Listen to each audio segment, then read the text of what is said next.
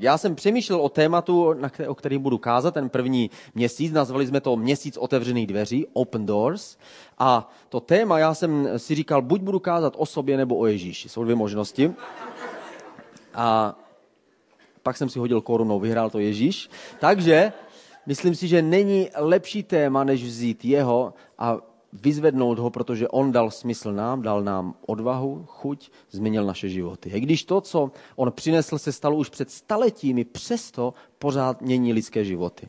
Já jsem slyšel příběh o jedné misionářce na, na Blízkém východě někde, která cestovala velkou dodávkou a najednou jí někde v pustině došel benzín a ona hledala, měla kanistr teda s benzínem, ale neměla žádný trichtýř, kterým by ten benzín nalila do nádrže. Jediné, co v autě našla, byl nočník, protože tam často vozila děti, takže nalila vždycky benzín do nočníku a nalívala ten benzín do nádrže a zrovna ve chvíli, kdy ten, tím nočníkem nalívala benzín dovnitř, tak zrovna kolem projížděla nějaká limuzína, uvnitř seděli dva arabští šejkové, kteří přibrzdili, zastavili, sundali okýnko a říkali, paní, nevíme přesně, kdo jste, ale musíme řík, obdivovat vaši víru. Jestliže hm, podobným způsobem někdy se dívají lidé zvenku na křesťanskou víru, někdy vidí něco zajímavého, že se to děje zvenčí, ale nerozumí přesně, o co vlastně jde. Křesťanství není jenom o povinnostech a úkolech, křesťanství je právě o osobě Ježíše. Na osobě Ježíše, na jeho životě a na jeho smyslu, na jeho poslání a na naší možnosti se s ním osobně setkat, stojí a padá celé křesťanství. My víme, že, že křesťanství stojí na, na Bibli, na, na základě toho poselství, které my máme. A já se podívám, začnu tím, že se podívám na, na takový vědecký obor, který se jmenuje textová kritika, to znamená srovnávání starověkých textů, jestli vůbec stojí za to poslouchat něco takového, jako je poselství o Ježíši. Když srovnáme starověkou literaturu, starověké, starověká díla a srovnáme je s novým zákonem, dojdeme k velice zajímavému zjištění. Když srovnáme například dílo od eh, římského Cezara, o zápisky o válce galské se to jmenuje. To je literární dílo, které, které on napsal kolem roku 50 před naším letopočtem.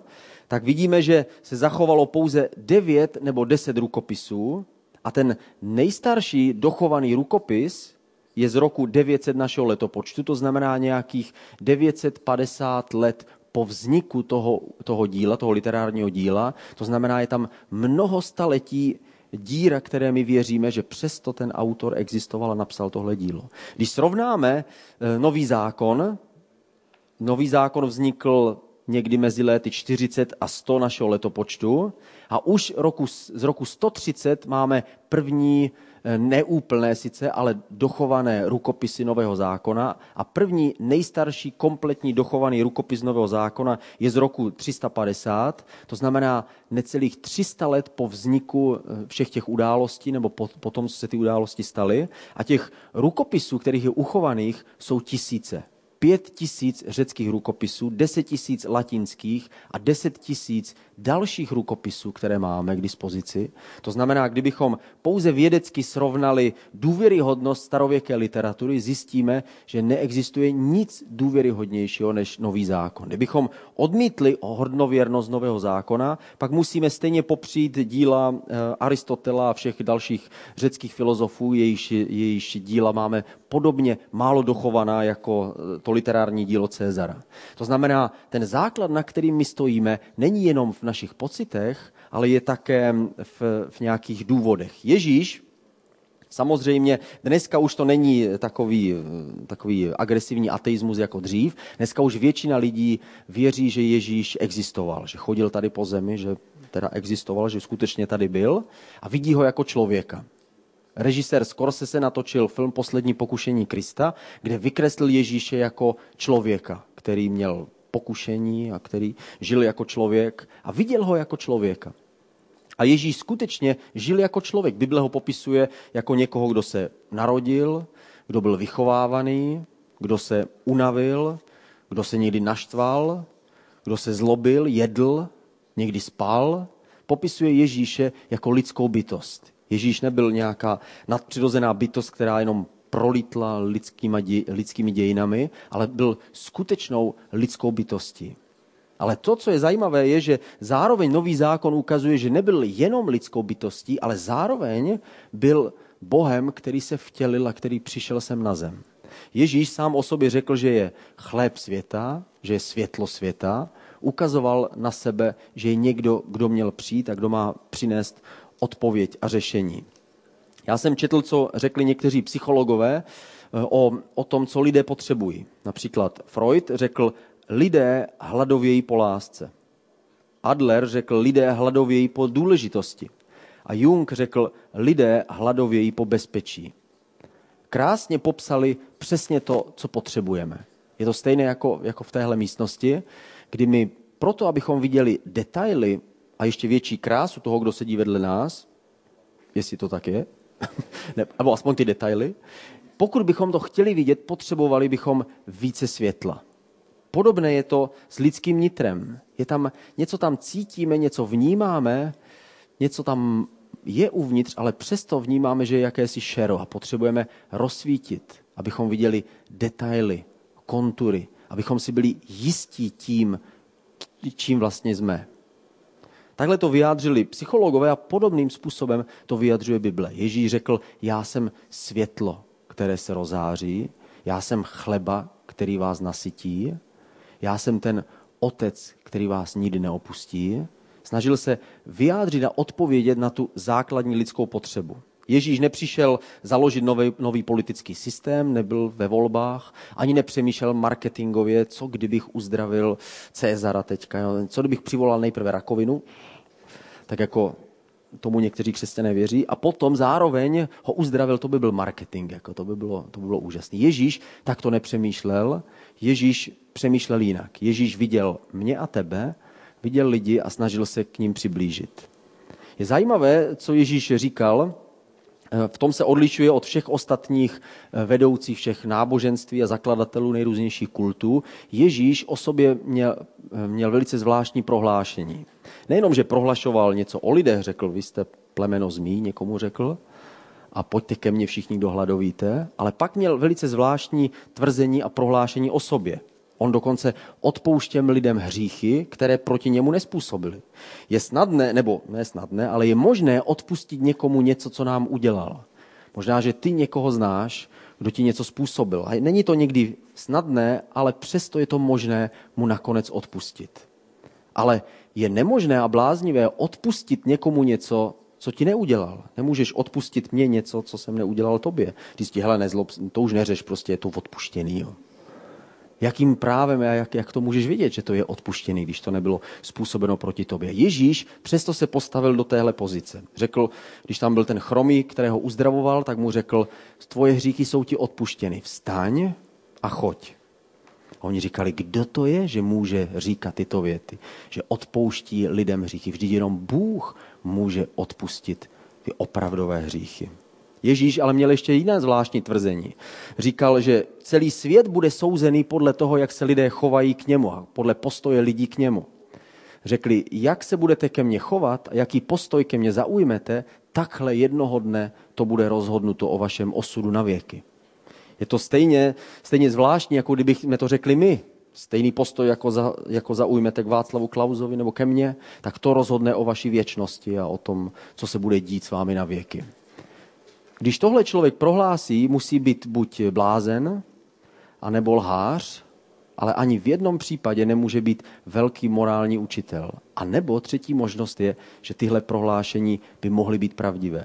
Nejenom, že on o sobě měl tahle tvrzení a prohlášení, ale dokonce i lidé kolem něj měli podobná prohlášení. Například Tomáš byl jeden z jeho učedníků, který ho následoval, nebyl úplně nejbystřejší, nechodil do pozitivní školy Dale Carnegieho, takže bohužel eh, občas pochyboval, když Ježíš řekl, půjdeme do Jeruzaléma a dokončíme tamto dílo, tak Tomáš řekl, jdeme zemřít.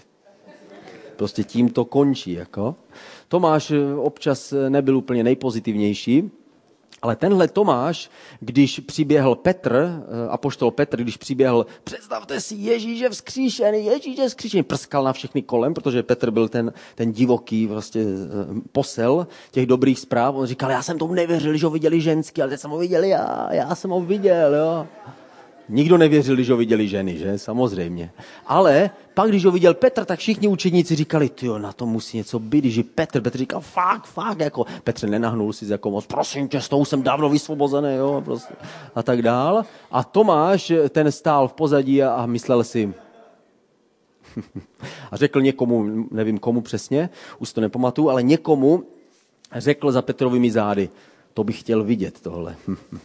Petr zase to trošku nafukuje. Jako, jo. On prostě, on vždycky byl Petr, on rychleji mluvil, než, než, než přemýšlel, takže on zase něco viděl, jako možná nějaký medailonek a se odrazilo světlo, do toho se zvětšilo, jo, potom se to odrazilo na jezero a takhle se to, jo, a tak dále. Takže to vždycky má nějaké vysvětlení. On řekl, dokud neuvidím ty rány a nestrčím do nich prst.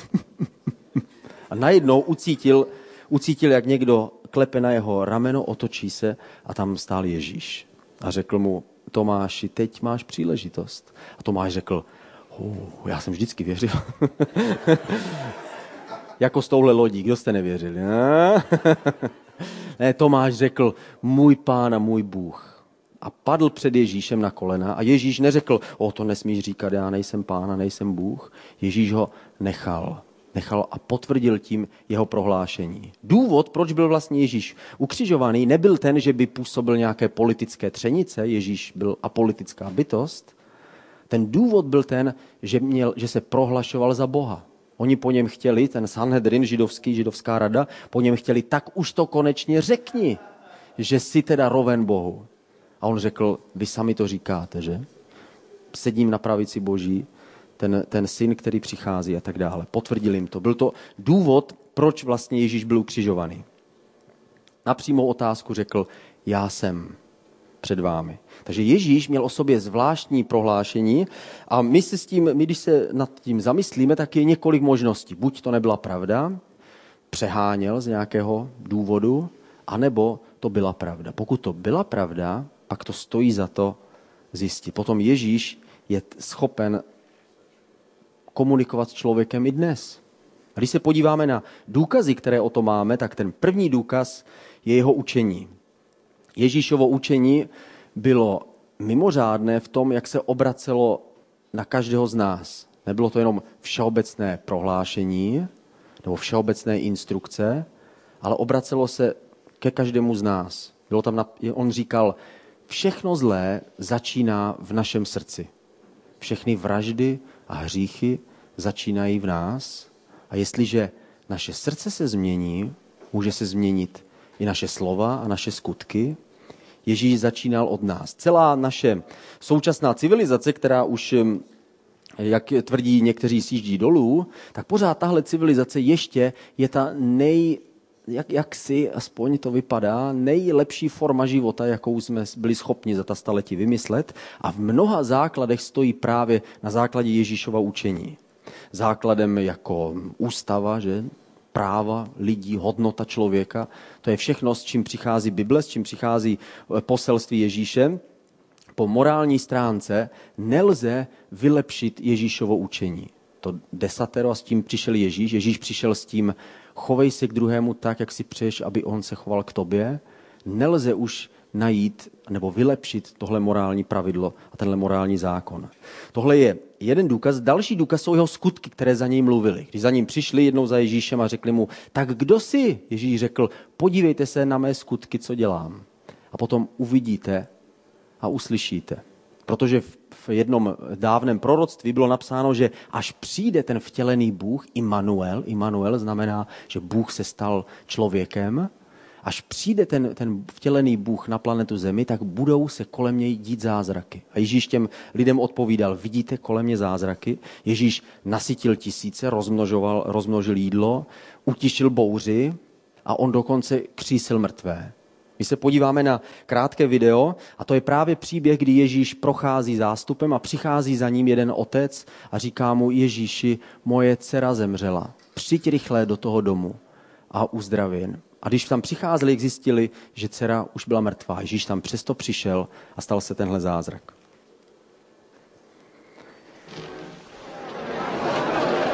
Už je tady, podívejte. Ježíši, Ježíši, zachraň prosím tě moji jedinou dceru.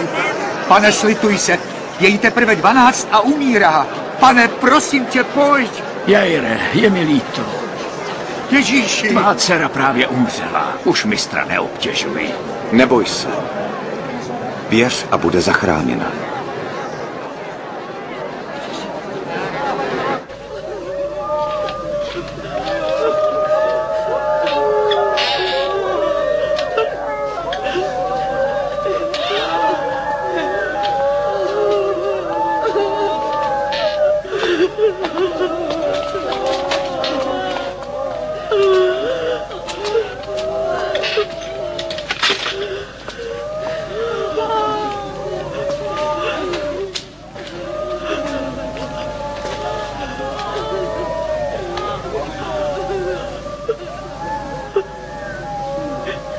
Neplačte. Vždyť neumřela, ale spí.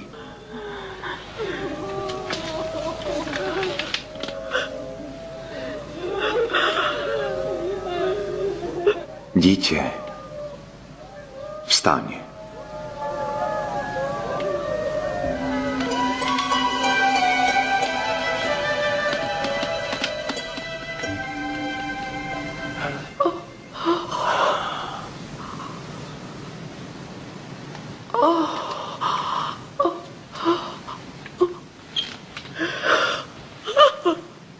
Dejte jí něco jíst. A říkám vám, nikomu o tom nevypravujte. Tenhle, tohle je krátký dvě minuty z toho celovečerního filmu, který je natočený podle Lukášova Evangelia. A já jsem vybral zrovna tenhle, tohle místo, protože vždycky znova se mi, se mi dokáže dotknout. Možná je to tím, že já sám mám dvě dcery a v, v originále je napsáno, že Ježíš se tam sklonil a řekl, děvčátko vstáň. Nebral, nebral jenom jako jeden z dalších zázraků, který se musí stát, aby jeho moc byla potvrzena, jeho učedníci ho rozpoznali jako mesiáše. Ale v tu chvíli celou svou pozornost, sílu a moc vkládal jenom do toho jednoho slova. Krásně to ukazuje ten, ten motiv, který Ježíš měl k tomu, aby ty zázraky činil. Nečinil je nebo nedělal je jen proto, aby potvrzoval nějaká proroctví a potvrzovalo se teda to, že on je vtělený Bůh, ale jeho motivací byla láska. Ježíš v tu chvíli viděl přímo toho člověka, kterého uzdravil, nebo dokonce vzkřísil z mrtvých, kterému pomohl, kterého nakrmil, utišil bouři, zachránil. Ježíš viděl svým vlastním srdcem. Ježíš uzdravoval slepé, Ježíš pomáhal lidem, kteří byli němí, Ježíš pomáhal lidem, kteří trpěli a zval je k sobě. To, co ho motivovala, byla láska. Třetí důkaz, který vidíme, nebo který můžeme vidět, je jeho charakter. Když se podíváme do evangelist, čtyři evangelie jsou jako čtyři dokumentární filmy, natočené ze čtyř různých pohledů a čtyř kamer a popisují toho stejnou osobu. Vidíme tam Ježíše. Když vidíme jeho charakter, jeho osobnost a opravdu se ně, na něho podíváme a sledujeme jeho slova a jeho skutky, tak zjistíme, že je přesně tou osobou, se kterou bychom chtěli trávit věčnost. Že to je ten člověk, se kterým bychom na lyžáku chtěli být v jednom pokoji. Že to je ten člověk, o kterým víme, že na to má, že je pokorný, ale není nějaký slabý, že je nesobecký, ale není plný sebelítosti a, mm, a stížností, že na Ježíši je zároveň ta síla a zároveň je tam cítit láska a pokora. To je, když se díváme na jeho charakter. Ježíš na konci, když byl ukřižovaný, tak říkal, za co mě chcete křižovat? Za který hřích? Kdo z nás by mohl říct stejnou věc? My všichni bychom byli ukřižovaní právem, ale Ježíš řekl, za jakou věc mi křižujete? A ten důvod, proč Ježíše ukřižovali, nebyl žádný hřích, protože nikdo nemohl nic najít. Když měli kamenovat tu ženu, všichni odhodili kameny a Ježíš sám ji mohl ukamenovat. Bylo by to víc práce, ale Ježíš to tak nechal. Ježíš mohl, Ježíš nikdy nespůsobil žádný hřích a právě proto byl ukřižovaný jen za to, že se stotožňoval s Bohem. Ten poslední důkaz, který máme, jsou naplněná proroctví. Proroctví jsou vlastně takové předpovědi, které jsou ve starém zákoně, který je před novým zákonem. A tam nacházíme v každé knize nacházíme určitá slova a určitý obraz a určitý předobraz Ježíše Krista. Jsou to jako jednotlivé kameny, mozaiky, které jsme viděli. Třeba nedávno běžel v televizi film Pupendo, kde, kde skládal mozaiku v jedné základní škole eh, a ta mozaika jednoho dne až dokončí a doloží poslední kámen, tak ukáže nějaký obraz. Se starým, se starým zákonem je to to stejné. Každá kniha starého zákona odráží určitý úhel pohledu na toho mesiáše, který má přijít, toho vtěleného Boha. Až nakonec skončí starý zákon poslední knihou, obraz je namalován a pak potřebuje přijít správný čas a najednou do obrazu je vdechnutý život. A Janovo evangelium začíná krásnou větou a to slovo se stalo tělem. To, ten vykreslený obraz obživil a začal žít mezi lidmi ten, ten naplněná proroctví, Ježíš, o Ježíši se nachází celkem přes 300 různých proroctví a předpovědí o jeho způsobu narození, o jeho rodičích, o jeho výchově a hlavně o jeho smrti. Nejvíc proroctví je ohledně jeho smrti, kde se popisuje, že bude vyset na kříži mezi dvěma zločinci, bude probodnut, bude potom vložený do hrobu bohatého a tak dále. Je to velmi, velmi um, velmi konkrétně popsáno. A to všechno naplnil Ježíš. My máme čtyři důkazy jeho učení, jeho skutky, které se děly, jeho charakter, který je unikátní a naplněná proroctví, které máme. Ježíš je stále stejný včera, dnes i na věky. Nejenom, že to všechno se stalo, ale on přichází i dnes k nám po těch staletích a mění lidské životy. Kdyby to všechno, co říkám, byla jenom teorie, tak by to bylo hezké, hezká rakev tady, kterou jsme si vytvořili, ale jestli Ježíš je opravdu živý, potom může změnit lidský život i dnes. A Ježíš to dělá velice zvláštním způsobem. V knize Zjevení, poslední kniha Bible, je napsáno, že Ježíš přichází ke dveřím a tluče na dveře a chce vstoupit do srdce člověka, protože tam, kde Ježíš přichází, nejsou naše, naše věmy, ale přichází do našeho srdce. Tam my cítíme. Stejně jako tam cítíme to šero, nebo tu tmu, stejně tak tam cítíme to volání nebo tlučení na dveře. Na konci 19. století eh, anglický malíř, který se jmenoval Holman Hunt, nakreslil takovou trilogii obrazů, nazvali Světlo světa. Na jeden z nich se můžete podívat. A tehdy sklidil celkem kritiku v Anglii, dneska visí v různých katedrálách. Ale tehdy sklidil kritiku jeden, jeden z, z věcí, na kterou upozorňovali kritici, bylo, že Ježíš je tam, je tam nakreslený u takové, u takové brány nebo u takových dveří. Ty dveře jsou obrostlé břečtanem, nejsou moc vábné. Ježíš má korunu na hlavě, ale zároveň je tam jedna chyba. Ty dveře, na které, ke kterým Ježíš přichází, nemají žádnou kliku, kterou by ty dveře mohly být otevřeny. A až teprve později autor vysvětlil, že to byl obraz, který vychází právě z knihy Zjevení, kdy Ježíš přichází a tluče na lidské srdce. A lidské srdce je tak zvláštně vytvořené, že má kliku pouze zevnitř. Jenom člověk sám může otevřít Ježíši a pozvat ho do svého života. On stojí před takovými dveřmi a tluče na lidské srdce a my mu otevíráme a zveme ho. Ježíš říká, že potom s námi bude večeře, že potom s námi stráví celý náš život. Potom bude tak blízko nás, jako kdyby s námi snídal a obědval a večeřel a byl s námi neustále. Ježíš je ta dokonalá, dokonalá láska, která přišla k nám. A já se budu modlit za to, aby to stejné se stalo v našich životech. Jak jsem říkal, ty, ty čtyři důkazy, které máme o jeho božství a o jeho mimořádnosti jsou jeho učení, jeho skutky, jeho charakter a proroctví, která Ježíše vykreslila. A přesto to všechno se nedá srovnat s tím, když člověk zažije jeho lásku, jeho skutky, jeho charakter přímo ve svém vlastním životě a ve svém vlastním srdci. A to je přesně to, co my chceme, aby lidé prožívali tady na téhle lodi. Ježíši, děkujeme ti za tu možnost, že jsme mohli vytvořit tenhle prostor. Ale on není pro nás, ale ten prostor je pro tebe. My chceme, aby ty sám se tady mohl setkat s lidmi, aby oni mohli slyšet to tlučení na dveře a aby našli odvahu otevřít a vpustit tě do svého života. My se modlíme za všechny desítky a stovky lidí, kteří kdy sem přijdou. A prosíme tě, aby ty sám si se stal živým v jejich životech. Ve jménu Ježíše. Amen.